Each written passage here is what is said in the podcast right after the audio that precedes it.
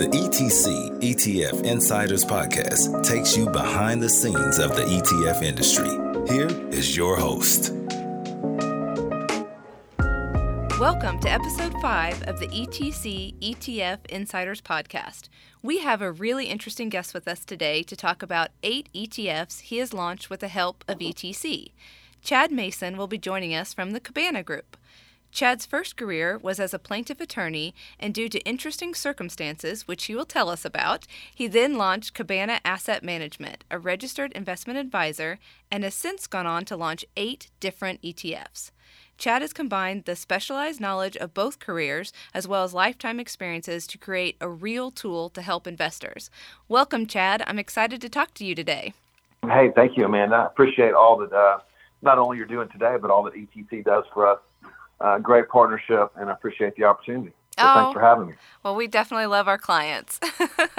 well, before we get to the ETFs, um, I want you to tell us a little bit about the Cabana Group and what services you offer.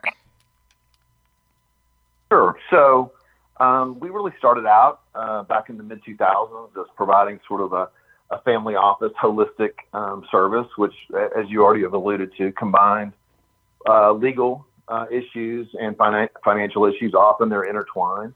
And so the idea at that point was really to to sort of facilitate and take out, you know, all the slippage that I'd seen in my life as a lawyer between, you know, people bouncing from their uh, attorney to their investment advisor to their insurance, um, you know, provider, um, CPA, et cetera. So we really, uh, the idea was to bring a lot of those services in house um, so that we could, for I'm going to say regular people, um, the services that we sort of uh, generally uh, associate with high net worth people or you know the family offices services that are provided by network folks. So that was the the origins of it. Um, since that time, it has changed dramatically in that we've we've grown. We still provide those services, but we've grown sort of exponentially on the, uh, the asset management side, providing you know, portfolio solutions. Obviously, we'll talk about our ETFs uh, today, but you know, portfolio money management solutions, not only to our clients uh, in this family office dynamic, but to advisors really all over the country uh, at this point. So you're really so, just um, that, that's sort of a, a short summary. So kind of a one-stop shop. Yeah, that was the idea. Um, you know, I just had seen so many people, you know, try and get their, you know, estate planning uh, type things done uh, that needed to be coordinated with a financial advisor and also a CPA and perhaps you know, ILITs were being involved or life insurance. And people just oftentimes let things fall through the cracks just due to, you know, having to bounce from person to person and, and one professional didn't really know what the other one was doing. And so just felt like um, there was a better way to do it. And we certainly had the, the background to, to bring it all in house. Uh, we brought in CPAs, et cetera, to sort of round it out. Um, but that was the idea, a one stop shop. Well put. Awesome. Well, we always joke that um, every good superhero has an origin story. So tell us, how does a trial lawyer decide to set up their own registered investment advisor? You know, so it's uh, as I guess is often the case. Sometimes things, bad things can can sort of cause you to look at the world differently and uh, and, and perhaps do better. And that was that was certainly the case with me. I had. Uh, I'd grown up uh, in a family that was not from you know real wealth, so to speak. Um, my grandfather, who's someone that I very much admired, uh, started out uh, in life as a plumber and eventually had become a mechanical contractor. He sold his business uh, in the in the early '80s. Uh, um, became kind of a, a sort of do-it-yourself investor uh, as mutual funds and the, and the industry sort of moved towards individuals having some power in investing he certainly took advantage of that. And I, I watched him grow um, his wealth um, between the early 80s and when he passed away in 1997. And um, when he died, I was in the middle of, you know, practicing law. Uh, I actually probated uh, his estate and my grandmother's estate, which was, uh, she died 11 months later. And at that time, um, I didn't know anything really about managing money. Um, probably couldn't spell investing uh, unless given maybe one or two opportunities to try and uh, I watched uh, my granddad's estate and what he had worked for get turned over to a financial advisor and um, a trust company uh, at a large bank, and I watched uh, what happened to that uh, in the tech bubble between 2000 and 2002. and um, you know, essentially his his estate and all he'd worked for for you know his whole life got wiped out in that process. And I watched what my mom went through, uh, having to deal with sort of guilt and some other things associated with that investing. And um, as an attorney, I really kind of looked at you know how this could occur and why it occurred, and sort of began delving into uh, the investment business.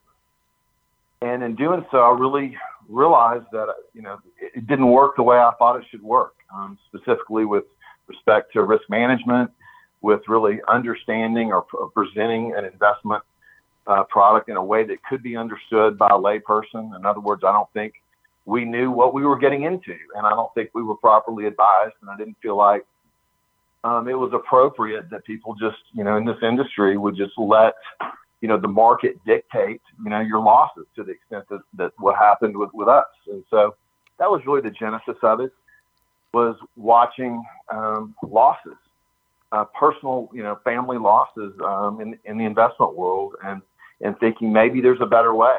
And uh, it just sort of coincided in my life with, with a time where I was you know, at a crossroads with practicing law, and I had an opportunity to. I had a large case that was going on that was I felt like would settle, and I was going to be potentially getting some money from that for the first time in my life.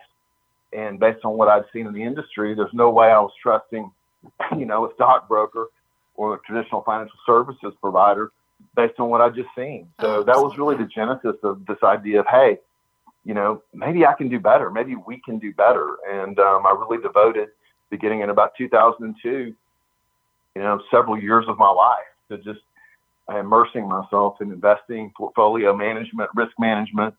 Um, really, literally starting with with the book Investing for Dummies. I'm moving all the way up to, you know, really high level, you know, options and math. Uh, you know, so that's that's the again a summary, uh, and I think it's a, you know, another example of sometimes uh, you know bad things can turn out uh, to be to make things better in the end. Uh, we wouldn't be having this conversation today, uh, and Cabana would not exist had it not been for you know what happened to my granddad, um, you know, in the late '90s and early 2000s.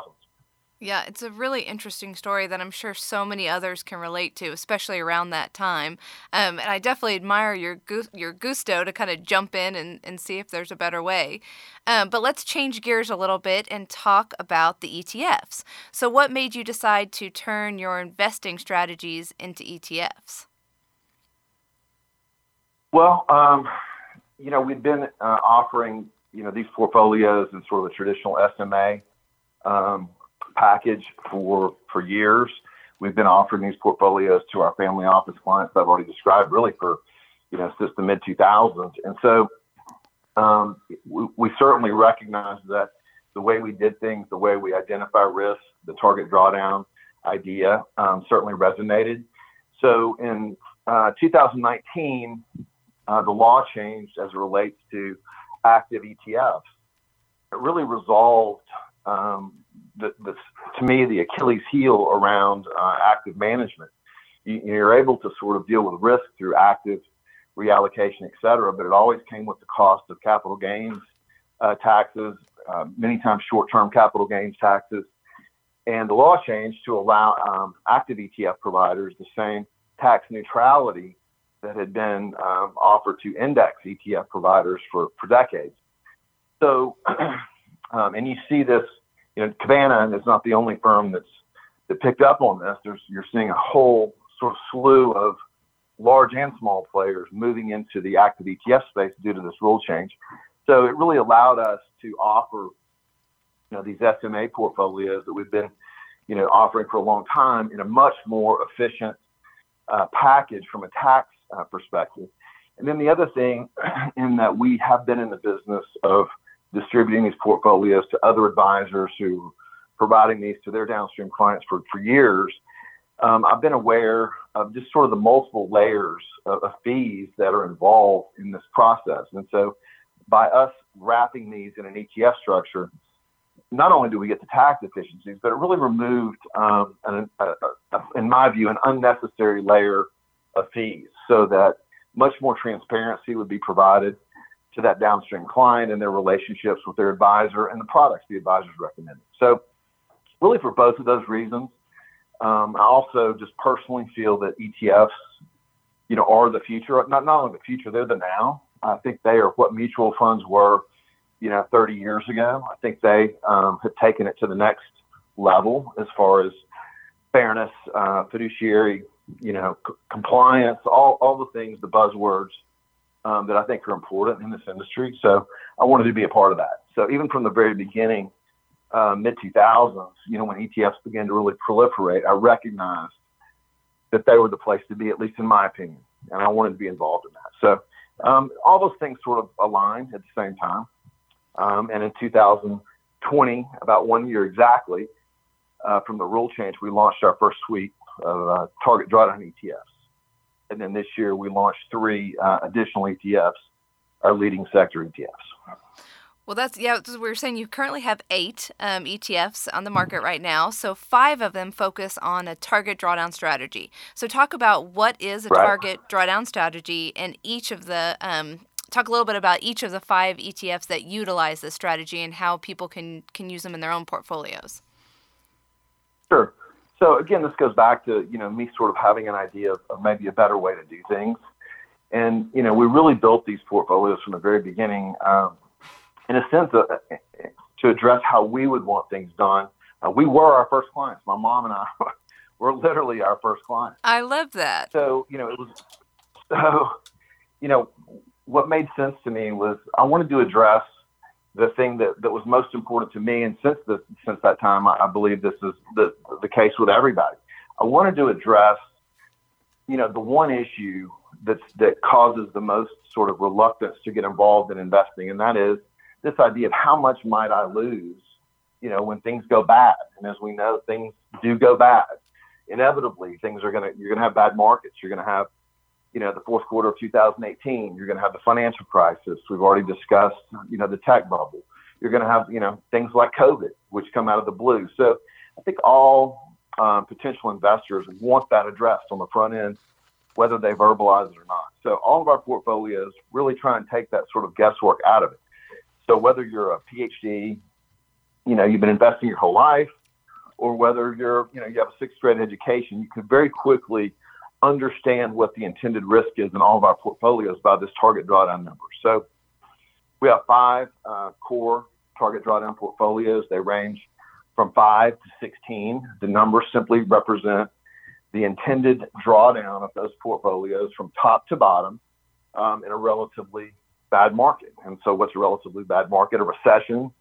Um, you know, March of 2020 when COVID uh, certainly hit our shores as a bad market. Um, I've alluded to the financial crisis, 2018 in the fourth quarter. There's lots of times when the stock market, you know, is sold off 20, 30, 40, 50 percent. You know, during those markets, our portfolios are designed to draw down to that target number. so, by definition, what we're seeking to do is number one, present a product that people can actually understand. If they understand it, they're much more likely to engage in getting invested. And you know that's that's what we're all about is getting people to start um, in this beautiful thing uh, called investing. So if they understand it and they and it addresses the thing they're most scared about, which is how much might I lose, they're much more likely to start. So that's why we numerically define it because um, it, it sort of gets to the point of what's most important to people. And unfortunately, that has not been the case. It certainly wasn't the case with my family, and it has not been the case, you know, with most other portfolios that I've looked at. You really don't know, you know, how much are we intending to lose, or what do you expect to lose when things get ugly. So that's the target drawdown number. We offer five, so it really does cover, you know, the, the spectrum of suitability. If you want to use the, you know, the nomenclature of the industry. So if you're a really conservative person um, you know, the five or seven drawdowns make, seems to make the most sense. If you're younger and more aggressive, maybe the 13 or the 16. If you just are middle of the road, the 10. So, you know, by design, they cover sort of the spectrum of, of most suitability uh, ranges of, of investors. So essentially, like the the ETF, um, is there there's like a target amount of loss. So if there, you know, it goes beyond that, or it looks like it's going to be bigger than that, then it sells out, and you kind of maintain that position, and then hop back in when things get better. Is that kind of the simplistic well, way of describing yes and it? No. Yes, yes, and yes and no. That's a great question. And oftentimes, if I'm on a panel of, of other sort of active managers who do provide risk management solutions, this comes up. And I think it's an important distinction between what we do and most other sort of similar um, asset managers. So for, first, uh, the first component or prong of your question is yes. You know that number reflects what you know we intend for that portfolio to draw down in a bad market, again from top to bottom, before the risk or the beta has been removed from the portfolio. So that's the first component. The second part of your question is that if you hit that target drawdown number, do you just jump out of the market and wait to get back in? And the answer is no. And I think that uh, another Achilles heel of active management uh, has been this idea of, you know, you have some sort of a stop loss. Um, and I'll, I'll, get into options later if you'd like to, but let's just keep it simple with, with stops. You hit a particular drawdown number or a limit, and then you, you sell out and go to cash. and then you wait for, you know, some event to occur, some trigger uh, where you get back in. In, in my opinion, um, and again, this is my opinion, that's problematic and very difficult to do. I think it's very, very hard to time market. And I think if you look at active managers um, over a, a, significant horizon, you see problems with that, trying to jump in and jump out. And so I recognize that very early on that, you know, a huge component to successful investing is staying invested and, and, and collecting dividends and reinvesting those dividends and the magic of compounding. And so, you know, if you want to get to the basics of investing, I believe that's the most important part of investing. It's it's not necessarily timing, and it's very difficult. In fact, I know you know know people, at least that I've met, who, who've been able to you know really time the market jumping in and out with success over you know a long track record. So. Uh, to answer your second question, we do not ever jump out of the market. We are always invested. What we do is we reallocate among the five main broad asset classes depending upon what we're seeing um, in the business cycle and certainly technically with price in the market, which is all tied together. So, you know, we're, we're reallocating in response changing conditions and assuming it's a deteriorating change in conditions, we're removing beta or risk when we are reallocating. And so ultimately, like in the uh, middle of March of uh, last year, just to give a good example, you know, we've reallocated three times, and all of our portfolios are really hunkered down in very low beta positions like short-term treasuries, um, gold, and even the U.S. dollar, which is also represented by an ETF, if that makes sense. And so we do this incrementally in response to, you know, obviously our algorithms output. And then as things uh, improve, conditions improve, like they did in April and May, we add that risk back on also incrementally. Wow, that just makes a lot of sense. That's really smart. Um, so I understand that, that the target drawdown strategy uses the CARA algorithm. Um, kind of give us a quick overview of how this very complicated algorithm chooses the ETFs that the Cabana funds hold. Well, CARA stands for Cyclical Asset Reallocation Algorithm. Um, that's the that CARA is the acronym for that, and it's really not uh, very complicated. It's actually very simple. Um, and it really just um, plays on some very fundamental basics of the business cycle and investing. And so CARA is looking at um, interest rates, and particularly the yield curve, which is the spread or difference between short and long term rates, um, as an indication of how much liquidity or you know money is available within the economy. and so interest rates, in my opinion, uh, really form the basis of the business cycle and certainly investment opportunities. So the first thing we're looking at is, you know, how much liquidity is out there in the system. We're all aware that the Federal Reserve is constantly manipulating the short end of the curve to either increase liquidity, in other words, step on the gas, or decrease liquidity, which is put on the brakes, slow down the economy. So really fundamental basic tenet of you know the business cycle and opportunities in investing is simply interest rates. So that's the first thing that CARA is looking at is how much liquidity is in the system. The second thing she looks at is earnings, and uh, we look at the broad um, S&P 500 uh, to determine earnings. We're, we're, not trying to pick individual companies. We want to see sort of a, a good aggregated snapshot of companies' earnings. And this is very much related to the first component, which is liquidity. If the yield curve is steep, then banks are incentivized to loan. They can make money by paying interest out to depositors at a very low rate and lending that money out to uh, consumers to buy cars and houses at a higher rate, and they make a spread. So the steeper the curve, the more that spread is, and the more incentive banks have to loan money. So that's you know a very basic summary of, of yield curve.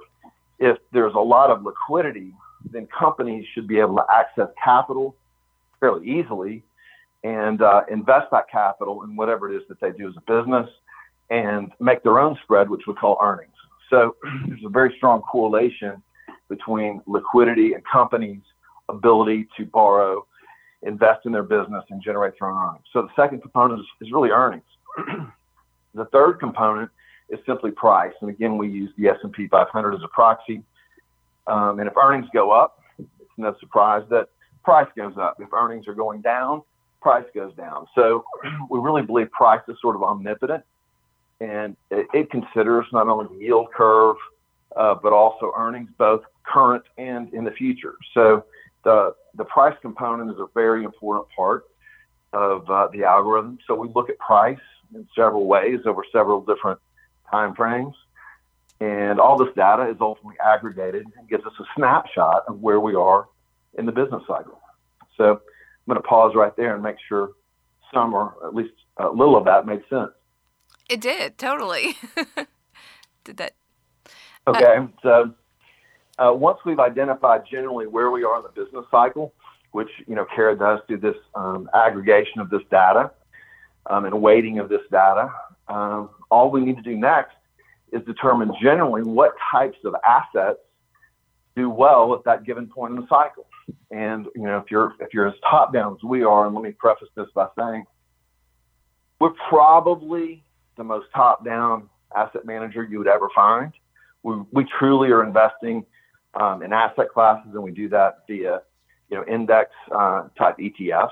So if you're really top down as, as we are, only five major asset classes, which are stocks, um, equities, one, debt or bonds, whether it be treasury, corporate junk, whatever, is the second asset class. I personally believe real estate today is an asset class. That's number three. The fourth asset class is commodities, which is certainly, you know, oil, gas, cows, corn, soybeans, zinc, aluminum, all the things that we use and make in life, you know, is the fourth asset class, commodities. And then the fifth one, by virtue of us being in the U.S. and the U.S. dollar currently being the reserve currency of the world, is the U.S. dollar. So cash is the fifth asset class, particularly the U.S. dollar when I say cash. So if you recognize this, then all you really need to know is there's five basic buckets of asset classes, and money is simply sloshing from bucket to bucket to bucket in the never ending desire to chase return or yield relative to risk. Well, how does it do that? It needs to look and figure out what the conditions are to determine which bucket provides the best yield or return relative to risk. And so that's what's going on constantly um, within the business cycle and around the world. And it's kind of a zero sum game. You know, when money leaves one bucket, it by definition has to go to another bucket. Doesn't just vanish. You know, if you sell stock, you, you've entered into a transaction of stock for cash. Well, if you don't do anything with that cash, then it's in the fifth bucket, which is the US dollar uh, in our case. If you use that cash to buy bonds, which slosh from the equity bucket to the bond bucket. So really what we need to do is figure out where we are generally in a macro sense in the business cycle and then figure out historically what asset classes have performed relatively well at that point in the cycle and target those with one caveat. We need to build in something to protect that drawdown number and we do that through uh, blending in inverse or non-correlated asset classes. In other words, the other buckets.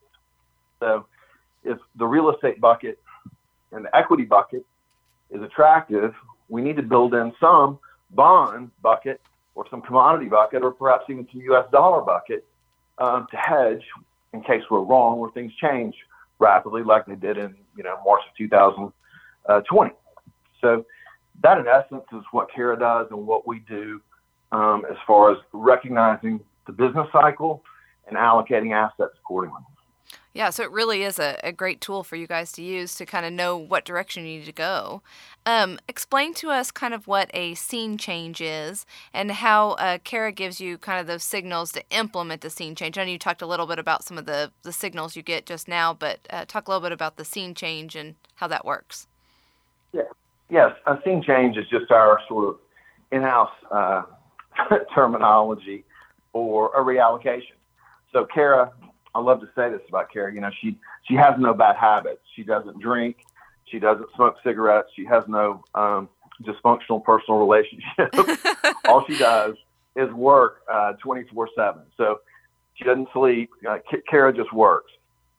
So CARA's um, downloading and aggregating the data I just described every day, and all that's updated.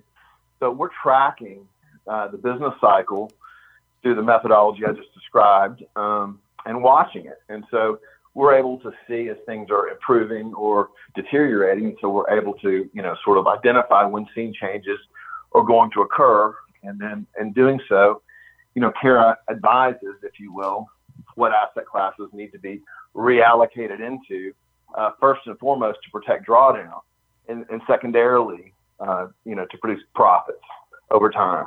And so you sort of recognize, and this is, I actually had a client, a couple of clients earlier today.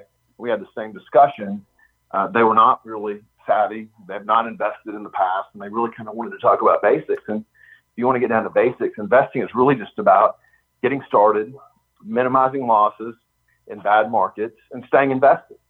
And if you can do that, and the sun continues to rise in the east, um, you win. In fact, over any 20 year rolling period, um, markets have been up. And so if you can just, that's the history of the United States. So, you know, if you can just do those simple things, um, you know, you can change lives for people. Um, and that, and that's a, that's a wonderful business to be in. So really that's what CARA's doing. She's identifying when we need to take risk off to protect that drawdown and, and doing that does the first thing, which is gives people confidence to, to get invested. It also does the second thing, which limits losses and it, it keeps people invested because they're not seeing themselves, you know, get wiped out. They understand the process, and so they're following a rules-based system and they stay invested over time. And the idea is that they win if, if they can do those simple things. Investing is simple, but it's not easy. exactly. And so we try and address the not easy part. How often do you do scene changes? Do you have you noticed a pattern, or does it seem kind of random sometimes? You know, it's it, it is it's that's a, a great question. It comes up frequently, and the answer is it just depends. Um, you know, we've we've had years, um, you know, going back over the past. What are we at? Uh, 17 years now um, of modeling and investing money in this, you know, in, in some form or fashion, as, as I've described. I've seen scene changes, you know, 12 times a year in one year, and I've seen uh, scene changes where we've had, you know, one in a year. To give you an example, right now we have been in the same scene since the end of November of last year. Oh, that by far is, is the longest we have ever been in any one scene, and particularly the scene that we're in right now. And you know, this has come up a lot in, in conversations I've had with advisor clients. Uh, you know, why is that? I really think it's a reflection of, of the uniqueness of COVID. Um, just some really, really unique circumstances as it relates to earnings, you know, really falling, you know, historically hard and then rebounding historically um, strong, really, for lack of a better word, since then. So, you know, right now the market is weak technically, um, and we're very close to reallocating. But to answer your question, you can have years like this year. Uh, 2017 was a very, very stable year. You know, one or two reallocations. So it really varies it can be as many. We've seen as many as, as 10 or 12 and as few as, as one or zero if you're looking at this year. Well, let's switch gears and talk about your newest funds. Um, you have CLSC, CLSM, and CLSA, which are target leading sector ETFs. So, how do these differ from the right. target drawdown funds?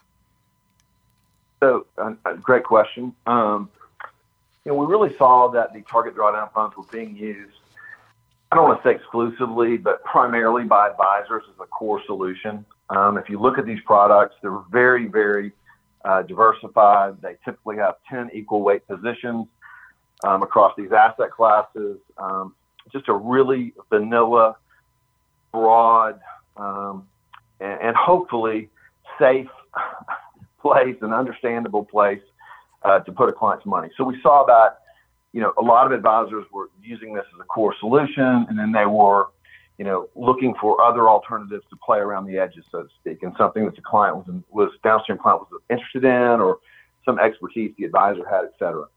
We were also seeing a lot of advisors wanting um, a more aggressive, if you will, or a less diversified um, solution, which could be used in a sleeve, like a UMA account, um, certainly in the broker dealer warehouse space, you know, looking for a risk managed uh, sort of sleeve to a, a, larger portfolio.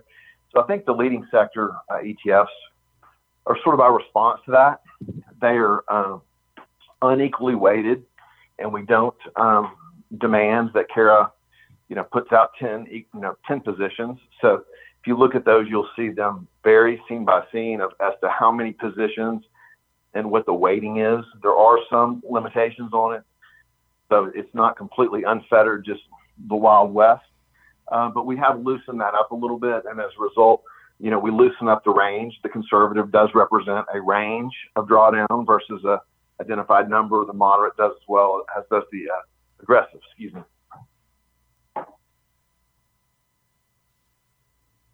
Does that so, make sense? Yep, that does. That totally makes sense. So, um, we were saying CLSC is your conservative fund, uh, CLSM is moderate, and CLSE is CLSA is aggressive. So, what factors kind of go into determining those risk rankings? Is it something that, like, CARA tells you, or do you set those ahead of time? Same, same. Uh, we have the same database. We're using the same asset class ETFs for all of these portfolios what we're doing in the in the leading sector uh, example is we're simply allowing CARA to overweight those sectors she would otherwise choose to overweight were it not for the limitations or handcuffs we put on her. So understand CARA wants to go out. She wants to first and foremost address drawdown with specific numbers. Secondarily, she wants to pick winners. And if you let her do what she wants to do, she's going to overweight those asset classes that she feels, you know, have historically uh, done really, really well with the target drawdown um, portfolios, we make her um, equal weight those. So the leading sectors, we take that hand, those handcuffs off of her. She can go in and overweight, for instance, uh, the Qs if she thinks that, that you know the large cap Nasdaq tech um, index, you know, is is the winner. She'll want to overweight that beyond a 10% allocation, and the leading sector portfolios allow her to do that. It makes a lot of sense. So, what kind of historical analysis have you done that kind of influences the positions in each of these funds?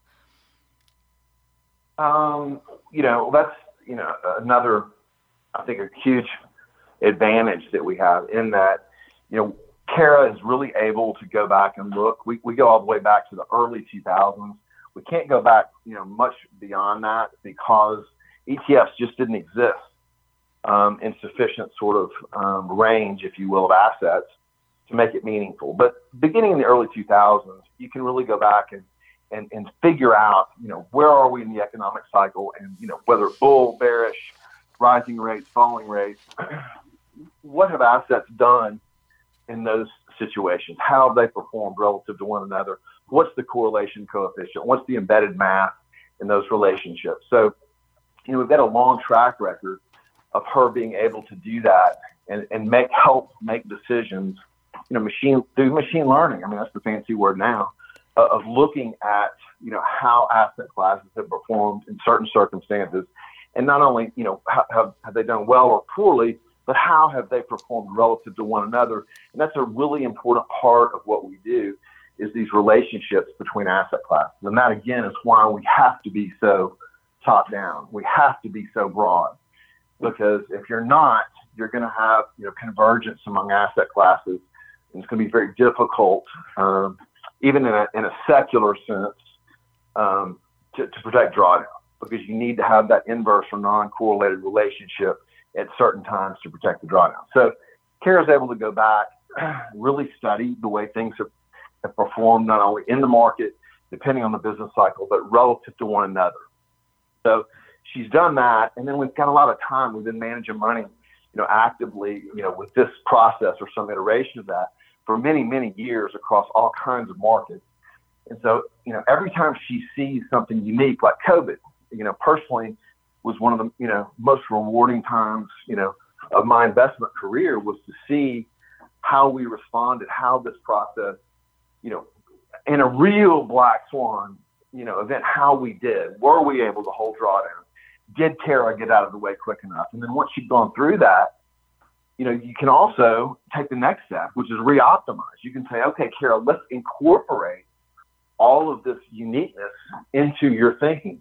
So you're essentially, CARA can add layer upon layer upon layer of knowledge, which is really to me machine learning, to get better and better and more robust.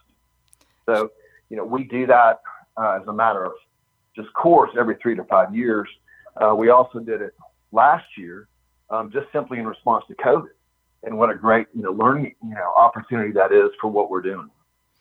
She really is a hard worker. She doesn't stop, does she? she does not. She does not. She doesn't sleep at all. Can you walk us through the current holdings in the moderate fund, the CLSM, and what does that kind of say about the current state of markets right now? Yeah, so um, as I've alluded to, we've been bullish, um, you know, since since November of last year. We're in a what I call a, a scene 1A, which is coming out of bearish conditions, which is typically a higher beta, um, higher risk type portfolio. So if you look at her positions right now, she's in tech, which really reflects, you know, technology, you know, for the past really more than two decades has outperformed all other asset classes across all all markets. Um, we saw that during COVID for for one particular reason, but we also see it just in a traditional cyclical bull market. Tech does well, so she she recognizes that. Uh, she's in tech. Um, we're also in uh, the broad S&P 500. I think that's a play on again growth. Um, it's also a play on rising interest rates. There's a lot of financial services firms in the S&P 500 which benefit from uh, rising rates, particularly a steeper yield curve. Um, you know, so so we have that. We also have consumer discretionary, which is no surprise.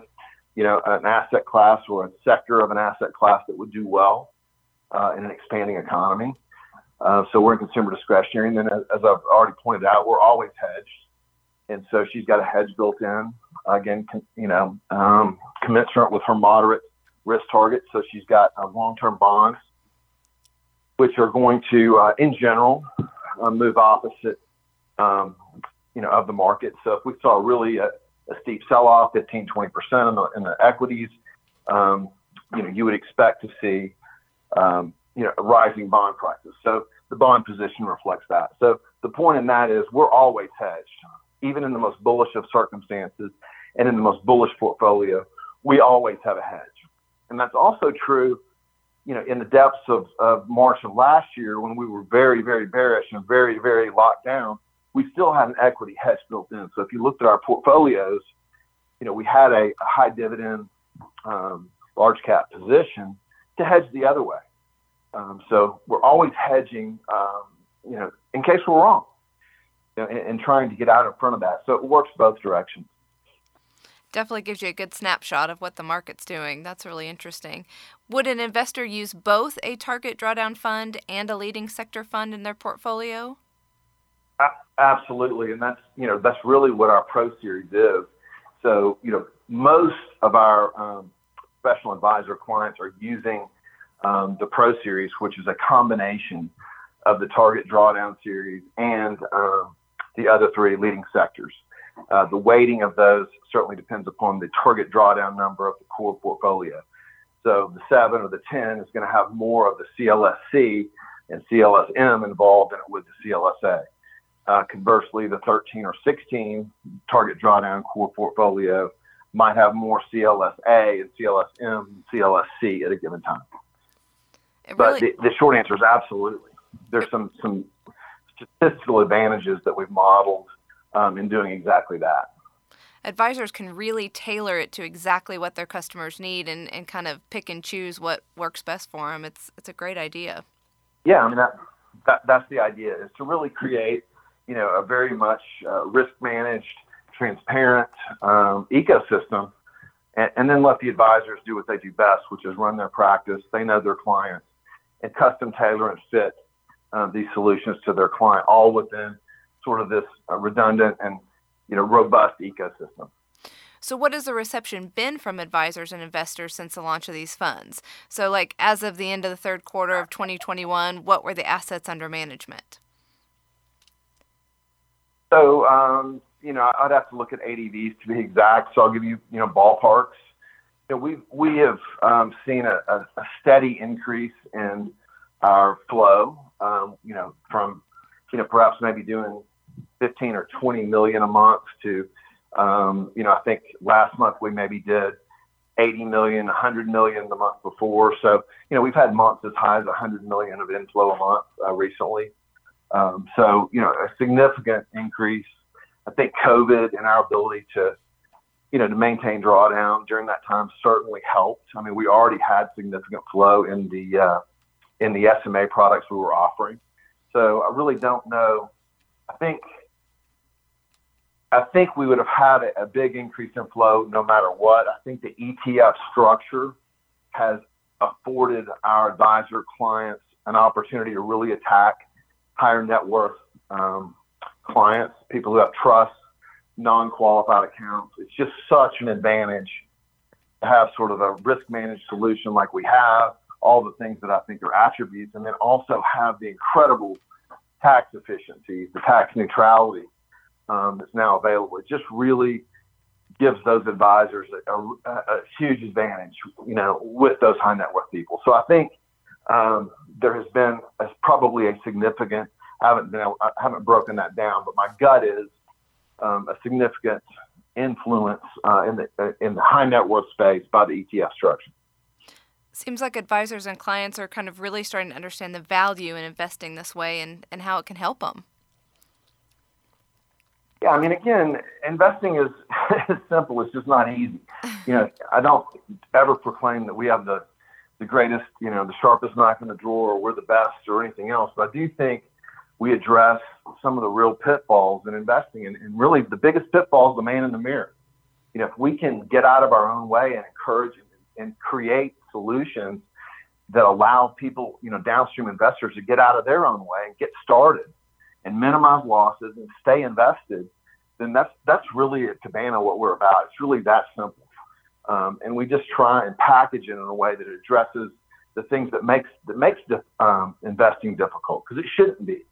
Um, and most of the difficulty really is between our own ears, our own emotional situation, our own psychology. We're constantly being bombarded, you know, with information that is likely not relevant that makes it difficult. So having a rules-based process where you can set reasonable expectations, and then once those expectations get met, um, it goes a long way to, to keeping people invested, and that's what we're really trying to do. Stop overthinking it and let CARA do the work for you. That sounds like a, yeah, a good I mean, solution. You know, that's, that's a really simple way to put it, and it's effective. And I think it, it applies to people who are, you know, sophisticated and not sophisticated people want to be to understand what they're getting involved in. They want to be able, you know, to understand or have an expectation of, of how things are going to look if things go wrong. Mm-hmm. I mean, everything's easy if it goes right. Yep. You know, what people really want to know is what's it going to look like if things go wrong. If you can address those things and it actually turns out to be the case, then you know you've got a. Uh, my advisor partners have clients for life. Yeah. And they can be proud that they're changing those downstream clients' lives forever, their kids' lives, you know, their grandkids' lives. And that's what's such a great thing about the business that we're all in. You're in it, I'm in it. Um, you really do have an opportunity, um, you know, to, to really impact in a good way um, people's lives. Um, so I'll get off my soapbox. I can can preach about this for hours, but you know that's all we're really trying to do here is keep it simple, uh, address the things that really I think fundamentally matter, and not not trying to outsmart anybody. It's a great message. Well, Certainly not ourselves. We always like to end the podcast with a couple fun questions. Um, do you remember what was your first paying job? a first paying job? Yes, I did. I was a dishwasher. I was a dishwasher at Western Sizzlin. Oh my gosh, I love it. That's a hard job. I did it. Uh, yeah, and I, I will also admit I only did it for about three weeks. I actually got hired right during football season. I live in Fayetteville, Arkansas, which is where the University of Arkansas is. And uh, after washing dishes for about three weeks after Razorback games, I think I uh, I got another job um, delivering pizzas. So, but my first job was a dishwasher at Western Sizzlin. Well, you'll have to listen to the podcast, the very first one we did, and hear Garrett's first paying job because it's quite funny. I'll have to ask him that. Yes. So, when you aren't working on Cabana, what do you like to do for fun? Um, you know, I like to. Uh, I really just kind of like to hang out. I like to grill. I like to watch sports. I play tennis. I play golf. Um, I've got a little farm, and I have an old Jeep and I like to um, drive around my farm um, in my Jeep, you know. So sounds perfect. Uh, basic stuff. I don't like to fly, and so travel's kind of out. But uh, that's about that's kind of the, the extent of it. So, are you a football fan? You said if you're in Arkansas, are you an Arkansas fan? Uh, of course, I'm a Razorback fan. Um, in Arkansas, that's all we got. So pretty much have to be a Razorback fan. I'm also a huge New Orleans Saints fan. Um, and now my kids have all gone to the University of Kansas, so I'm now a, uh, a Kansas Jayhawk fan. But oh. yeah, I'm, I'm a big sports Oh, well, that's wonderful. I'm a huge uh, NFL football fan. I love pro football. So that's pretty much what our Sunday is, is watching football all day long. Yeah. Living so in Oklahoma. Who's, who's, your team? I'm a Denver Broncos fan, a suffering Denver Broncos fan for the hey, past man. couple years. yeah, I, am I'm, I'm kind of a Broncos fan. I, I, you know, I was a really big Broncos fan. I went to law school in Denver at DU. So um, I was a big Broncos fan out there. Um, but since my kids went to Kansas, they're kind of Chiefs fans, oh, and it's hard to be both. Yeah. You know, that's sort of like, you know, you, know how that is. It's like being a Falcons fan and a Saints fan. You can't do that. Can't so, do it. Yeah, we don't um, like the Raiders or the Chiefs. But, yeah, yeah, I understandable. But I'm I'm a bit of a Broncos fan myself. I'm a closet Broncos fan. Let's put it that way. We'll take it. And uh, sometimes I won't. After mm-hmm. certain bad Sundays, I don't, won't admit I'm a fan. So we all have our moments. And you got Teddy Bridge. You got Teddy Bridgewater from the Saints, and um, I think that was a good call. I think so, so, too. We just need some. We need some time, and the Saints are hopefully we'll get it together. They're just a very schizophrenic team right now. You never know what you're going to get. That's right. We did. We did win on Sunday. We pulled it out though. So um, anyway, um, I'm glad to glad to talk football with you anytime. Yes. Well, um, I think that does it for us. If um, any of our listeners want to learn more about the Cabana ETFs or view the fund's prospectus, you can visit the fund website, cabanaetfs.com, and it's C A B A N A etfs.com, or you can always call 1 866 239 9536. Thank you so much for listening. An investment in the fund involves risk, including possible loss of principal. Investors should consider the investment objectives, risks, charges, and expenses carefully before investing. For a prospectus or summary prospectus with this and other information about the fund, please visit the fund's website. Read the prospectus carefully. This fund is distributed by Foreside Fund Services, LLC.